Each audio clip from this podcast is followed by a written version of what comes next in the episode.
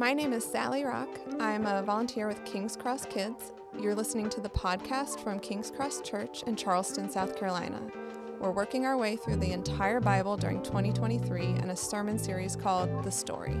For more information about our church or to find resources related to the story, visit kingscross.org.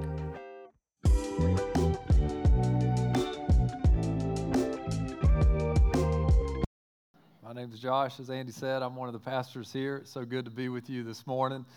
Uh, so far this year, if you've been with us, we have been going through a year long series called The Story. And I don't know if you've been counting. I counted a couple of days ago. And we have spent 36 weeks walking through the Old Testament. And now we are on the second week of the New Testament. And I don't know about how you felt last Sunday, which the first week in the New Testament, but I was real excited. Uh, Thursday night, I was speaking with my cousin who lives in Atlanta, and she told me that right now she's reading through the Bible, and she talked about uh, reading through Leviticus, which is a book about the Old Testament sacrificial system and the killing of animals for the atonement of sins. And she said it was a pretty difficult read. And I said, You're telling me. I said, I know. And I said, Not only that, but just imagine how hard it was to actually live out the book of Leviticus back then. Uh, so I started thinking about that. I believe that it was hard to live out and hard to read now, in part to lead us to be very thankful for Jesus. And that's one of the reasons I'm just so excited about starting the New Testament. To be very thankful for Jesus, who, as Chip uh, quoted John uh, the Baptist last week in John 1 29, the Lamb of God who takes away the sin of the world. And that is who the entire Old Testament is looking forward to, and now we are here. So last week we were in the book of John, and this week we're in the book of Matthew. Now, when you think of the first four books of the Bible, uh, you have the Synoptic Gospels, which are Matthew, Mark, and Luke, uh, which basically follow the same uh, timeline and uh, structure. And then you have the book of John, which, of course, tells the same story, but it speeds up and slows down at different parts of the story, speaking of Jesus, to emphasize certain parts. So last week we saw John, and Chip said that he uh, came out swinging, showing that Jesus was the life and the light and the Lamb of God and the Son of God and the Messiah and the promised one. And then Matthew 4 picks up where John 1 leaves off. After Jesus was baptized, he was tempted by Satan, and then he comes out of the desert and he starts calling some of his disciples. And then we get to Matthew chapter 5 through 7. And that's where we're going to camp out this morning where Jesus, not me, I don't know if you've already seen the top of your bulletin, preaches the greatest sermon ever preached. I'm sure you walked in saying, Man, thought Josh was somewhat maybe of a humble guy, but maybe things have changed, uh, or he's really excited about this sermon. No, I'm just really excited about Jesus, and I'm really excited about the sermon that he preached 2,000 years ago, and I just get to talk about it. Uh, it's called the Sermon on the Mount. Matthew 5 through 7. Uh, many of you are familiar with that title because the first two verses in chapter 5 says this Seeing the crowds, Jesus went up on the mountain, and when he sat down, his disciples came to him, and he opened his mouth and he taught them, saying, and then what follows is over 2,300 word sermon. There are two reasons I believe this is the greatest sermon ever preached. The first reason is because of the preacher, obviously. The Word of God, as Chip introduced us to Jesus last week in John chapter 1 as the Word of God. The Word of God is speaking the words of God. Now, you may hear a sermon at any given point at King's Cross, and you may say, Well, I'm not so sure if that really applies to me. Well, you can't say that about one of Jesus' sermons, okay? So it's going to apply to you. Because of the preacher, it's the greatest sermon ever preached. And also because of the content. I was speaking with Rob Stone last Sunday, and we were talking about the Sermon on the Mount. And I said, that's what we're going to be talking about this next Sunday. And he had commented how dense the text was in Matthew chapter 5 through 7. And you may have heard me say, I've often said before, that the Bible is shallow enough for a baby to play in, but it's deep enough for an elephant to drown in. And so this morning, we're just going to be swimming. Like, we don't have time to really dig into Matthew 5 through 7 like you can dig into it. To really do this text justice, it would take us years to really do a series just through the Sermon on the Mount. In fact, in 1951, psychiatrist J.T. Fisher wrote this. Listen to this. He says, if you were to take, this is a psychiatrist, if you were to take the sum of all authoritative articles ever written by the most qualified of psychologists and psychiatrists on the subject of mental hygiene, if you were to combine them and refine them and cleave out the excess verbiage, if you were to have these unadulterated bits of pure scientific knowledge concisely expressed by the most capable of living poets, you would have an awkward and incomplete summation of the Sermon on the Mount. And it would suffer immeasurably through comparison. For nearly 2,000 years, the Christian world has been holding in its hands the complete answer to its restless and fruitless yearnings. Here rests the blueprint for successful human life with optimism, mental health, and contentment. So in, chapters, uh, in chapter 5, verses 17 through 20, we see that the underlying and overarching point of the entire Sermon on the Mount is that Jesus was the fulfillment of and authority over everything said in the Old Testament. In Exodus 24, Moses goes up on the mountain to meet with God and receive the law for the people.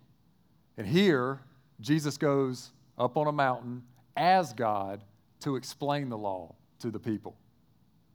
And this was not lost on his audience. You get to the end of the Sermon on the Mount, at the end of chapter 7, and it says that when Jesus was finished, the crowds were astonished at his teaching.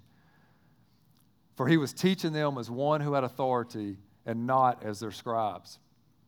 But that is not where we're going this morning. There's lots of different places we could go, but that's not where we're going this morning. This morning, what I want to do, and this is an audacious tax, ta- uh, task, and we, we made it through. I know you're looking at the bulletin and you're like, oh my goodness, there's no way that the greatest sermon ever preached. First of all, I know that uh, Josh is not going to preach the greatest sermon ever preached, and there's no way that the greatest sermon ever preached could have 20 points. Like, there's just no way. Uh, so we made it through the first service, and everybody got on time, and you were able to come in. So we're going to be able to do it. Um, but really, we're not looking at 20 points here. This is what I want to do. I want to take three verses this morning, and I want to make one point. So, in a sense, this is a one point sermon. And I want to show you 20 different ways that one point can be expressed in your life. That's what I want to do this morning. So, what I encourage you to do as we read is to have your, if you have your Bible, have it open. There's no way I'm going to read the whole text. However, I will encourage you in this. Many of you have been reading uh, through Matthew, Matthew 5 through 7 this week, and I think that's an awesome setup for this morning. But if you haven't, that's okay.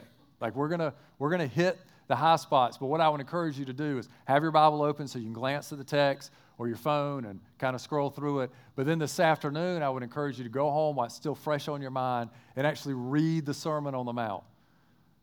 Because as J.T. Fisher says, this can change your life. But these are the three verses I want to focus on. Jesus says, You are the light of the world. A city set on a hill cannot be hidden, nor do people light a lamp and put it under a basket, but on a stand and it gives light to all in the house. In the same way, let your light shine before others, so that they may see your good works and give glory to your Father who is in heaven. I'm going to repeat verse 16. In the same way, let your light shine before others, so that they may see your good works and give glory to your Father who is in heaven. So last week, John said in John 1 9, that Jesus was the true light, which gives light to everyone and that Jesus was coming into the world. Jesus was the true light who gives light to everyone, and he's coming into the world. Now, Jesus is saying here in Matthew 5 that you are the light of the world. So it seems like we have a contradiction, right? In one place we see, oh, okay, well, yeah, the Bible contradicts itself. In one book, Jesus says he's the light of the world. In another book, you're the light of the world. But there's no contradiction. So what's going on is Jesus was the true light coming into the world to give light to you by living in you so that now after he's gone, he goes to the cross, he dies, he raises from the dead, he ascends into heaven. Now that after he's gone, you and I are now the light of the world. It's a transfer of responsibility. He's no longer here in physical form, but you and I are. And now He lives in us so that we can spread light to the world. So last week we looked at who Jesus is, and this week we're going to look at what He has called us to be. And our biblical truth is the one point that we are making today. This is the one point. Jesus lives in you in order to shine through you. Jesus lives in you in order to shine through you. If God has called you to Himself, and if you've come to an understanding that I am a sinner and I'm separated from a holy God, and the only way that I can know Jesus is not through going through a, a Levitical uh, sacrificial system to where I have to kill these animals for the atonement of sins. Thankfully, Jesus now is the Lamb of God who takes away the sin of the world. And you make a decision to put your trust in Jesus' death on the cross and his resurrection so that you can know him as Savior and Lord. If you come to a point in your life where you've made that decision, then he has most likely used some person in your life to bring you to that decision. I listen to so many testimonies when interviewing people for membership or baptism, and almost 100% of the time, they all have some person who influenced them along their journey to become a Christian. It is people who lead people to Jesus Christ. For instance, a few Sundays ago, we baptized Lindsay uh, McElhaney. McElhaney. And you may remember that she said that she went on a study abroad trip and roomed with a girl named Mariel. And Lindsay writes this in her testimony Mariel, Mariel was the definition of joy. Her spirit radiated true contentment, and I was in awe of who she was and how she was. I was drawn to her and wondered how she was able to live in this light. Not much time went by before she was telling me about the good news and how she placed her faith in Jesus Christ alone. Lindsay went on to talk about the ongoing influence that Mariel had had in her life, and soon Lindsay would give her life to Christ. It was Mariel's witness and the light that she had that eventually uh, led Lindsay to Christ. And then just last Sunday, if you're a King's Cross Covenant member and you came to our Covenant member membership meeting and meal, you heard Tony Greco get up, who became a King's Cross Covenant member. And he got up on Sunday night at, at the meeting and he shared that he had tried his entire childhood trying to be good enough for God. But it wasn't until a friend named Bob had shared with him that is only through grace, through faith, that a person can know Jesus Christ as Savior and Lord. And because of Bob's encouragement, Tony gave his life to Jesus. So, Matthew 5 14 through 16 says that people who follow Jesus are the light of the world, and that there is a correlation with people who let their light shine and others coming to know God. Let me read it one more time. In the same way, let your light shine before others so that they may see your good works and give glory to your Father who is in heaven. And the obvious logic of this passage is that people whose light shines brighter leads more people to worship God. So this morning, I want to show you how Jesus' Sermon on the Mount here in Matthew 5 through 7 gives us 20 very practical ways how you can light up the world around you and thus lead many to know and worship God. You may say that, Josh, I, I love coming, coming to King's Cross and I love worshiping God and I love my community group and my grow group and uh, I love reading my Bible and uh, you know I like serving in these particular areas, but I'm not an evangelist. Don't expect me to lead someone to Jesus. And what I'm telling you here is what Jesus is saying here is that we're all evangelists. And that we all have opportunities to lead people to Jesus. And He gives us 20 ways in which you can turn up the light in your own life, life so that you can lead other people to Christ. So there's no blanks to fill in. I know there's a lot of verbiage on the page. If you have a bulletin, what I would encourage you to do is to just listen. You don't have to take a lot of notes, not much room to take notes, but just maybe on each one of these 20 different ways to light up the world around you. The 20 different ways to light up the world around you. If maybe you could check off or circle maybe a few, three or four or five ways in which the Lord may be convicting you or encouraging you to say, these are some ways in which I could really increase my witness with those around me by pressing into the Lord so that He can shine brighter in my life and that I can have a greater impact with those that I live, work, and play with.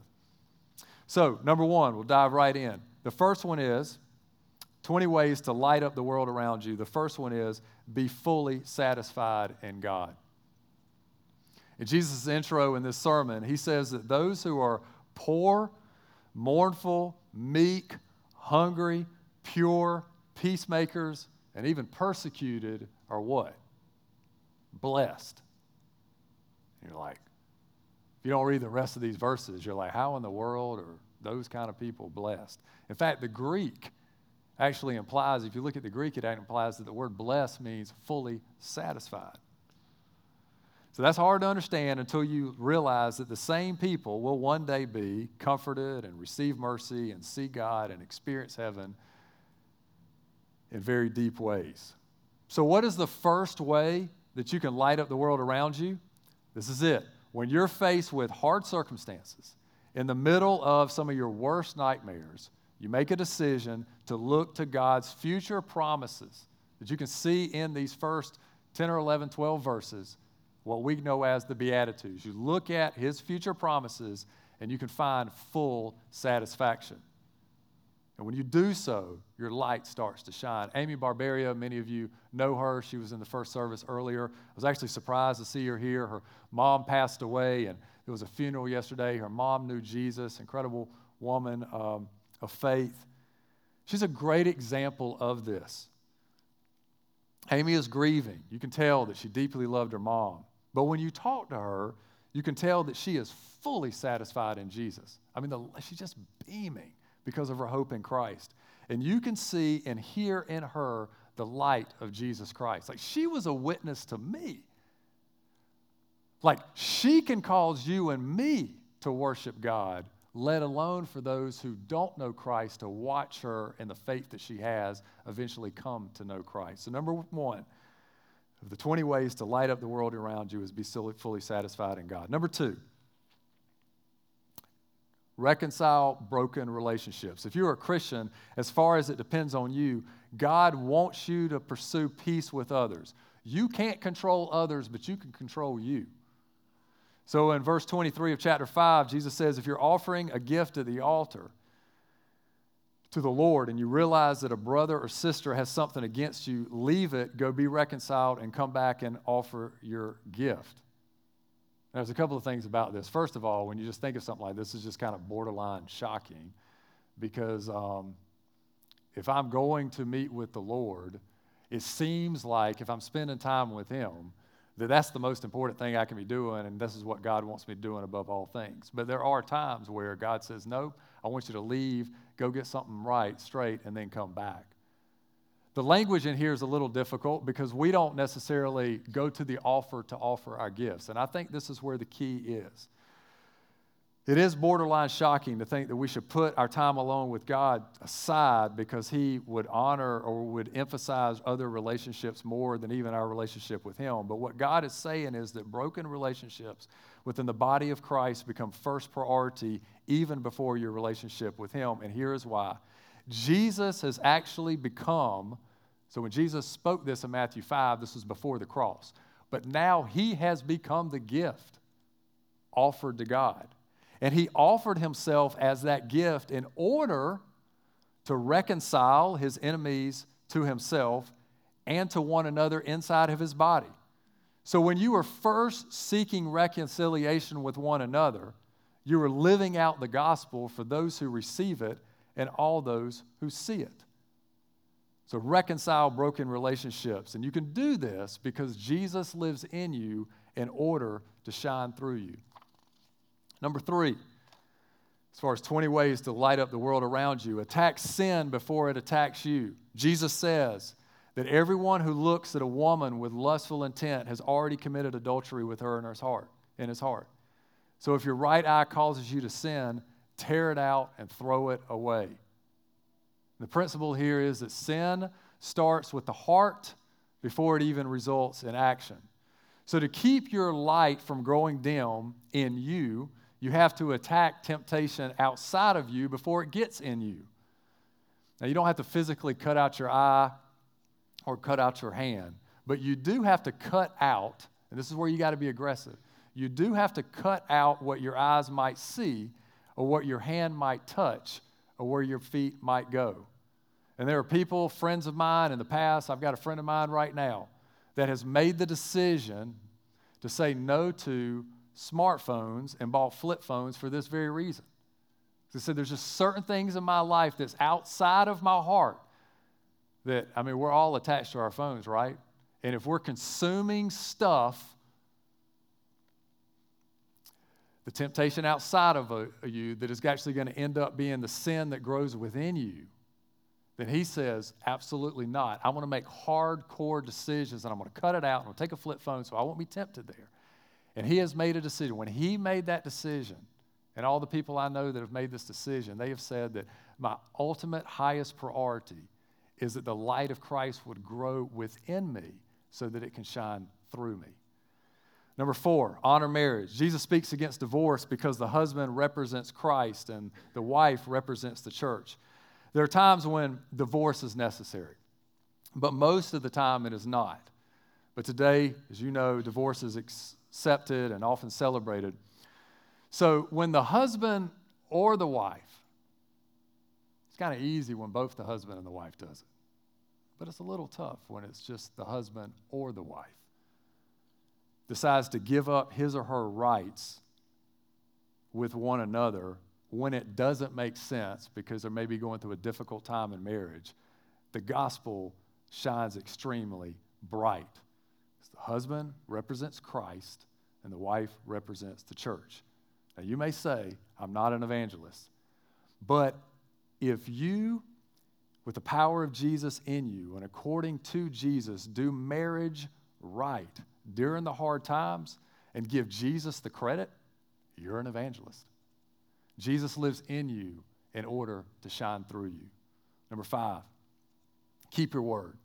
Jesus says not to take oaths and simply let your yes be yes and your no be no. People who have to say, I promise or I swear, uh, it's not 100% of the time, but it seems like they're, they're implying that they don't always tell the truth. So I'm promising this time or I swear this time.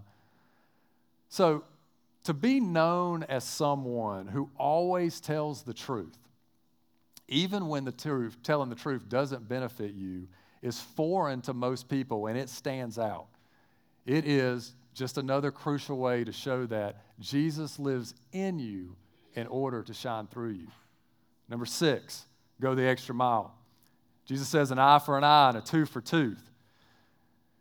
And this is a way uh, that the Old Testament has set it up to give justice to someone else uh, like they had done to you. So if someone knocked out your eye, then uh, giving justice to them was that you could knock out their eye. If someone knocked out your tooth, then you could do the same to them. Um, there's nothing wrong with do that with that because God is a just God. But Jesus comes on the scene and he says, "What I want you to do is actually the opposite. I want you to take it to another level. If someone slaps you on the cheek, I want you to offer them the other cheek. If someone takes your shirt, I want you to give them your jacket. And if someone forces you to go a mile, go an extra mile. Now, I need to be clear that Jesus is not talking about physically abusive relationships. He's not talking about that. You need to get out of that. You need to talk to someone for some help. But what he is talking about is most relationships, in most relationships that you have, that you would live a life and have a posture to where your goal is to surprise the offender. Whoever's offending you, whoever's against you, whoever's trying to take advantage of you, that you would surprise them with grace. So think about work. Think about your home. Probably implement this a lot in your home. Think about school. How could living like this, surprising the offender with grace, point to Jesus? Jesus lives in you in order to shine through you. Number seven, love your enemies. Jesus says in chapter 5 that you've heard that it was said, You shall love your neighbor and hate your enemy. But I say to you, love your enemies and pray for those who persecute you. Think about this. Jesus, lo- I mean, he's a perfect example of this. And this is how this can work. It's like, man, it's really, Josh, you don't know the people. Maybe I wouldn't call them an enemy, but if you really think about it, I got some people in my life that are against me, and they're kind of, you know, um, my life would be a whole lot better if they weren't in my life, and they're tearing me down. And, like, think about Jesus, who died, he loved his enemies by dying for them. And while he was on the cross, he prayed for them as well. So I don't know if I can do that. Yes, you can, because Jesus lives in you in order to shine through you. Number eight, do some things in secret. Jesus says in uh, the very beginning of chapter six, beware of practicing your righteousness before other people in order to be seen by them. And then he says in verse 4 And your Father who sees in secret will reward you. He then applies this to prayer and fasting. so it's like, okay, this is a little, uh, I don't know, maybe we have another contradiction here already just in the next chapter because you see in uh, verse 16 of chapter 5, Jesus says, and this is our text, right? He says that in the same way, let your light shine before others so that they may see your good works and give glory to your Father in heaven. And now we get in uh, Matthew chapter 6, and he's kind of flipped the script. He's kind of changed what he's saying. He seems to be kind. He says, Now, when you do your works of righteousness, uh, do them in secret. So, what is it? Do I do it where people can see it, or do I do it where people can't see it? How do I let my light shine? Secrecy is not the point. The point is this phrase here beware, beware of practicing your righteousness, righteousness before other people in order to be seen by them. The phrase in order to be seen by others, that's the point. so this is, this is how I process it. You can't bring glory to God if you're trying to bring glory to yourself. It's just impossible. The intention of your heart and what you do will either shine the light on God or it will reveal that you're just trying to put a spotlight on yourself. So, everything we've talked about up until this point, you can actually do and not bring glory to God, in a sense, if you're trying to bring glory to yourself. Kind of clouds the vision. But if your intention is to bring glory to God, then that's how He gets, that's how your light shines in you to get through you so that others can see. So when you think about praying and fasting and uh, doing works of righteousness, the intent of your heart is not so others could see so you get the credit, but so others could see so God gets the credit. And this is possible, but only when you are not after the credit. So, number nine of the 20 ways in which you can light up your world around you, invest in heaven. Jesus says, lay up treasures in heaven and not on earth. For where your treasure is, there your heart will be. So people can't see your their heart, but what they can see is what you live for. Where your treasure is, there your heart will be. And what you live for, whether it's health and wealth or popularity or fame or fortune or whatever it is, they can tell that that's where your heart is. So when you're living for Christ, your heart will point to Christ. And Jesus lives in your heart in order to shine through you. So, number 10, only look at bright objects. Only look at bright objects. Of, uh, this is probably one of my favorites, one of my go to passages in the Sermon on the Mount, because this is something that I have to deal with every day. Is where is my mind at? What am I looking at? What am I listening to? And Jesus says, particularly about the eye, the eye is the lamp of the body. So if your eye is healthy, the whole body will be full of light. So, what does this mean? That the eye is the lamp of my body? Does this mean that inside of me light is shining and you can see it piercing through my eyes? I think it's actually the opposite. I think he's saying is what you look at, and the principle here is what even what you listen to is what you are letting into your heart. And that will determine the health of your heart and it will determine the brightness of your outgoing light. So, what comes in? whatever, you're, whatever you are looking at and listening to during the day, your apps, your music, your entertainment, your conversations, all are major influences in how you think, how you speak, and how you act. So, whatever you let into your heart, and in this analogy, he's saying the eye is the lamp of the body, so whatever you're looking at will eventually come out. So, the application is look at bright objects, particularly those that point to Jesus, who wants to live in you in order to shine through you. Number 11, be fully devoted to God. Jesus says no one can serve two masters. You cannot serve God and money. 1 Peter 3:15 says this. Uh, Peter writes, "But in your hearts set apart Christ as Lord." Always be prepared to give an answer to everyone who asks you for the hope that is within you, but do this with gentleness and respect. I like to share the gospel with others, and uh, this passage has confused me uh, a little. And I'm like, I don't really know if I'm really reading this right, or maybe it doesn't work all the time. I'm not really 100% sure that all I got to do is in my heart set apart Christ as Lord, and Jesus is my Lord and Savior, and then all these people are going to come up to me and say, Hey, tell me about the hope that you have within you. Usually I'm the one that have to have these three little crafty questions to get in the conversation. It's like nobody's really asking me. And then it's like this conviction, this lightning bolt hits my heart. And I have to ask myself, am I really living a life that is evident to others, that it is set apart to the Lord? And this is where the Sermon on the Mount comes into play. If you do these things by the power of Christ living in you, you really will live a life set apart from the Lord that I believe for me and for you that people will say, I got to know what you're about. And so, right here, if you live fully devoted to the Lord in your heart, in your speech, in your actions, the people will say, Give me the answer uh, for the hope that you have. Jesus lives in you in order to shine through you. Number 12, don't worry about tomorrow. Do not be anxious about your life, and do not be anxious about tomorrow, he says in the latter half of Matthew 7. And um, this is a very familiar passage for me, and I think for many of us in here, this is a very familiar passage for you.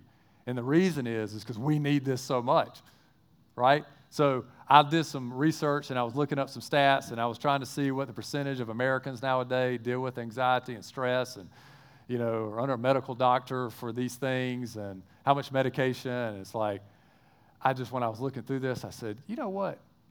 I don't know if there's a person in America today that doesn't deal with anxiety and stress like all the time. And because uh, I know that's the case in my life, and I'm assuming that's the case in your life as well. And so that's why that if you can make a decision, you go back even to what we were talking about in the first point, regardless of what you're dealing with in your life, to say, I'm going to make a decision not to be anxious about what happened yesterday, today, and especially tomorrow. That I'm going to make a decision to trust in the promises of God and that He lives in me and that He loves me and He has my life uh, planned out for me and that I can trust Him and I can live in His power. If I make a decision to do that, you and me will look different. The world will say, there must be something different about that person, and I want to know what it is. Most of the people, most of the time, choose to be anxious. So every time when you choose to trust the Jesus who lives in you, every time he will shine through you. Number 13, first deal with your own sin. Why do you see the speck that is in your brother's eye, but do not notice the log that is in your own? He says. I don't know about you, but I can be quick to evaluate someone else before inspecting myself. Can I get an amen on that? Is anybody? Yes. Me too. If this is you, you can cause a lot of light to shine simply by stopping, just making a decision. You know, a lot of these are, what can I do? This is just something like not to do. Just by simply making a decision to stop being critical where you are usually critical. So just ask yourself, you know, where, where are the places that I'm usually critical in my life? Is it in my marriage? Is it with my kids? Is it with my parents? Is it work? Is it school? Where are these places that I'm usually critical? Okay, I'm just going to try not to do that for a day. You have to lean on Jesus' power to do it. But if you can do that and ask God to help you, uh, maybe even identify where you need to make some of these personal changes, I believe 100% that Jesus will give you the power in you in order for Him to shine through you. Number 14, know when to spread light somewhere else. Jesus says in verse 6 of chapter 7, in a, in a verse that uh, is usually misunderstood, it's a little kind of hard to understand at first glance, but this is what he says Do not give dogs what is holy, and do not throw your pearls before pigs. What does that mean? I believe that the principle here is that sometimes your witness will not make any progress with some people and in some places. Sometimes your witness, no matter how bright your light is shining, will not make much progress with some people in some places. So you have to have discernment. And then try to spread your light anywhere and everywhere. So this is what you, anywhere and everywhere, try to spread your light. But when people continually try to turn your light off, simply move on and shine somewhere else. Number 15, in all things pray. Jesus says, Ask and it will be given to you. Seek and you will find. Knock and it will be open to you. I've looked at this passage many times and I've tried to think, what's the difference between asking and what's the difference between seeking and what's the difference between knocking? I think all of this is talking about prayer, so why does he dissect it up like this? And I really think he's using this as emphasis to say that God is calling us to pray and to pray continually. So I think the asking and the seeking and the finding indicates constant prayer. And the more you pray, the more God will work in and through your life. In fact, John 14, 13, Jesus literally says this Whatever you ask in my name, and again, going back, I want to read verse 16 of chapter 5 again. In the same way, let your light shine before others so that they may see your good works and give glory to your Father is in heaven.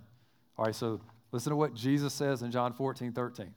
Whatever you ask in my name, this I will do, that the Father may be glorified in the Son. So, what does it mean to ask in Jesus' name? If the Greek is, if you pray according, if you ask according to his authority, his character, and his cause, you pray according to the will of God, he will do whatever you ask. And the reason is, it's the same reason you're trying to let your light shine, to bring glory to God the Father, is the same reason he's answering prayers. Jesus answers prayer so that people will see it and glorify God. Twice this week, Mel Moore, uh, one of our members last Sunday, and my dad this weekend, he was in town this weekend, were quick to tell me about prayers that God had answered.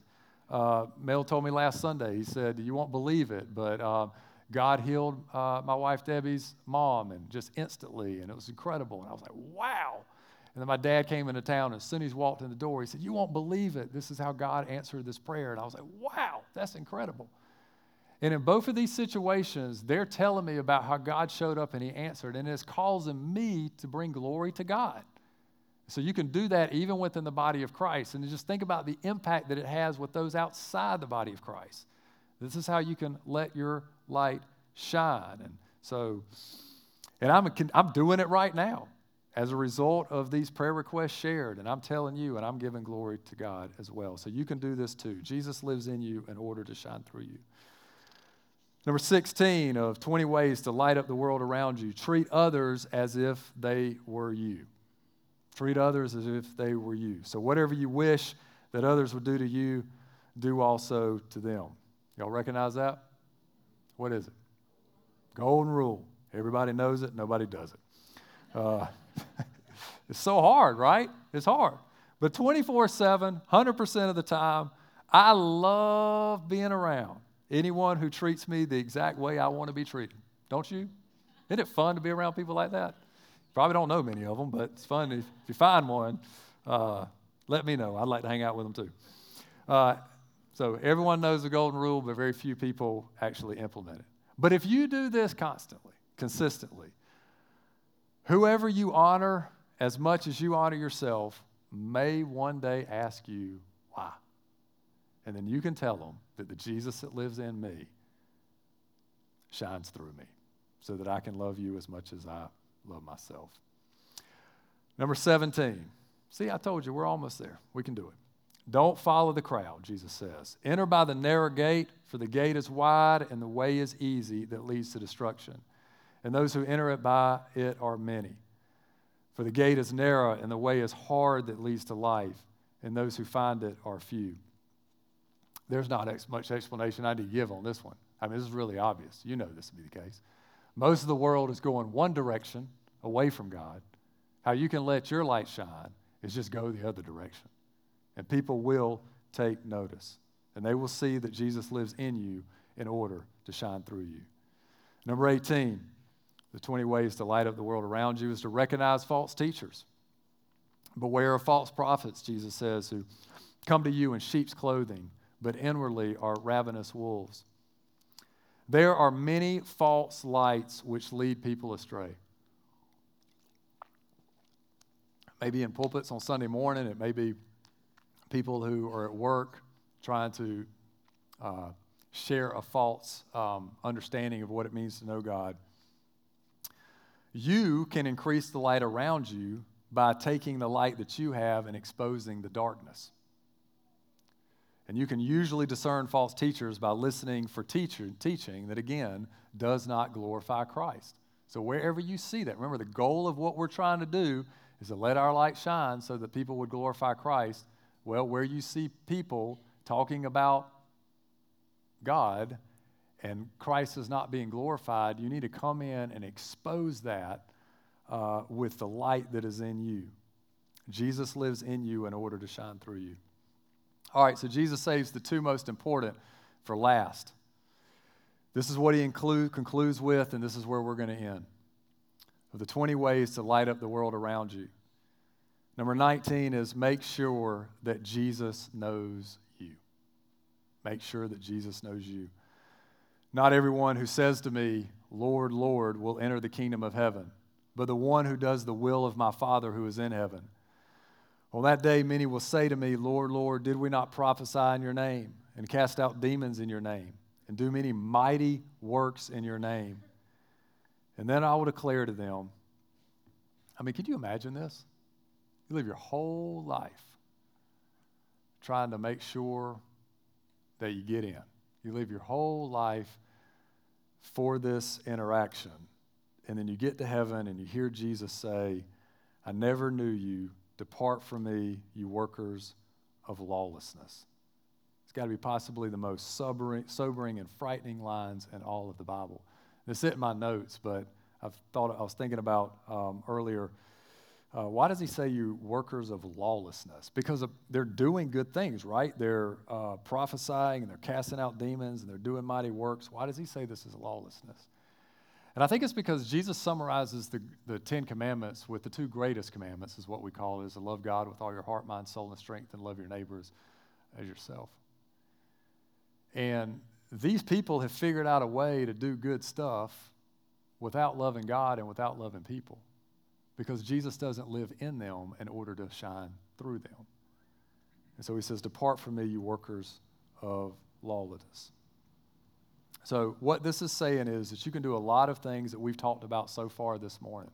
You can do a lot of these things, and you can actually not have a relationship with Jesus. So, really, we get to the end this morning only to say that the most important thing is not what you know or what you do, but it's who you know and who knows you. So, we're going to go to 20, and then I'll come back to that point in just a minute. 20 is dig in and build on his word as the last of the 20 ways to light up the world around you. Jesus says, Everyone then who hears these words of mine and does them will be like a wise man who built his house on the rock. The best sermon in the world concludes with this know Jesus and build your life on His Word. And here's how you can do this today. You know, Jesus, by not doing mighty works, is what this person that's standing before Jesus in heaven claims is like, what about all the mighty works I do? You know, Jesus, not by doing mighty works. You know, Jesus, by recognizing that everything mentioned this morning by itself is unattainable. Jesus says in a couple of verses we actually skipped, uh, he says in chapter 5, verse 20, he says, I tell you that unless your righteousness exceeds that of the scribes and Pharisees, you will never enter the kingdom of heaven. I said, oh my goodness. I was really feeling bad when I was getting to 723, but now it's like it's got to exceed that level of righteousness, which guys were, you know, they try to keep the law pretty well. And then he says in verse uh, 48 of Matthew chapter 5, Jesus says, You must be perfect as your heavenly Father is perfect. Say, oh my goodness. Well, you first must recognize that trying to live out the Sermon on the Mount can be condemning and overwhelming. And I don't know if that's how you feel, but that's how you can feel when you're reading all these things that God has called us to do. And then he's saying that your righteousness has to exceed the most righteous, apparently righteous people of that day, and that only uh, God is perfect, but that you have to be perfect. And you must recognize, though, that Jesus came to fulfill the law on your behalf. So this is where I can find comfort that even though uh, Jesus is calling us to a level of righteousness and perfection that cannot be attained, he's also saying in this Sermon on the Mount that he came to fulfill the law on my behalf by living out the law in my place and then dying in my place and thus absorbing all of my failures. It's not your righteousness that has to exceed the righteousness of the Pharisees. It's not you that has to be perfect as your heavenly Father was perfect. It's Jesus who took your place. Jesus' righteousness exceeds their righteousness, and He is the only one who is perfect. And that righteousness and that perfection will be transferred to anyone who simply trusts in Jesus as Savior and Lord. So make sure that Jesus knows you, and then dig in and build on His Word. And when you do that, what was condemning and overwhelming is now freeing and motivating since Jesus would then live in you in order to shine through you. Let me pray. Father, thank you, Lord, for your word, and thank you that your word is incredibly clear.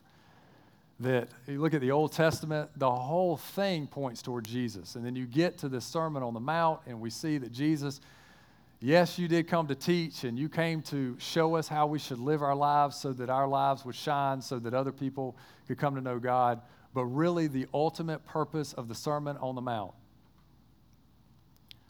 was that you would come to fulfill the law on our behalf.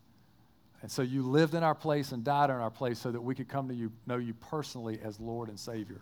And Lord, I pray that everyone in here this room this morning would, by the end of the day, come to know you as Lord and Savior so that they could experience not trying to be a good person in their own power so that other people would be good person people, but they could experience the power of Jesus Christ working in them so that you could live in them in order to shine through them so that they could truly make a difference in the world by seeing other people come to know you as Lord and Savior and give glory to you for the rest of their lives. I pray these things in Christ's name. Amen. My name's Chip. I'm the lead pastor here at King's Cross Church. Thank you so much for listening to our podcast. We hope that you're growing in the gospel as we work our way through the story. Take a moment to subscribe, and you'll get each week's episode automatically. May the grace and peace of the Lord Jesus Christ be with you all.